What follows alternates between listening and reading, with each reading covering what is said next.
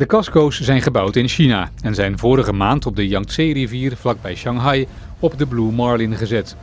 Dat gaat als volgt. Het transportschip wordt afgezonken, de lading wordt erboven gevaren en dan wordt de Blue Marlin weer leeggepompt.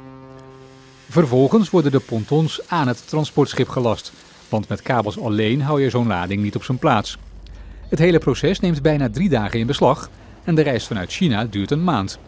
De casco's zijn bestemd voor scheepswerf VK in Werkendam. Ja, het bijzondere eraan is inderdaad dat het zo groot is en dat het op uh, zo'n groot transportschip uh, staat. Uh, daarbij is het ook nog zo dat er twee pontons zijn die naast elkaar liggen. Normaal wat te doen gebruikelijk is, is dat er hier een ponton gesleept door een zeesleper binnenkomt. Maar nu staat het aandek van een afzinkbaar schip wat de lading hier komt brengen. Aanstaande dinsdag, zo net na het middaguur, komt het transport hier aan. Als het hier aankomt, dan zal het schip afmeren in, in het Kallandkanaal. daar is voldoende diepte voor de Blue Marlin om af te zinken. met het afzinken zal onze lading gaan drijven. En op het moment dat dat gebeurt, zullen wij onze lading kunnen vers, verslepen naar de loslocatie. En dat is Mammoet in Schiedam. Daar worden de casco's van elkaar losgehaald en naar verschillende werven gebracht om afgebouwd te worden. De afnemers zijn rederijen in onder meer Rotterdam en omgeving.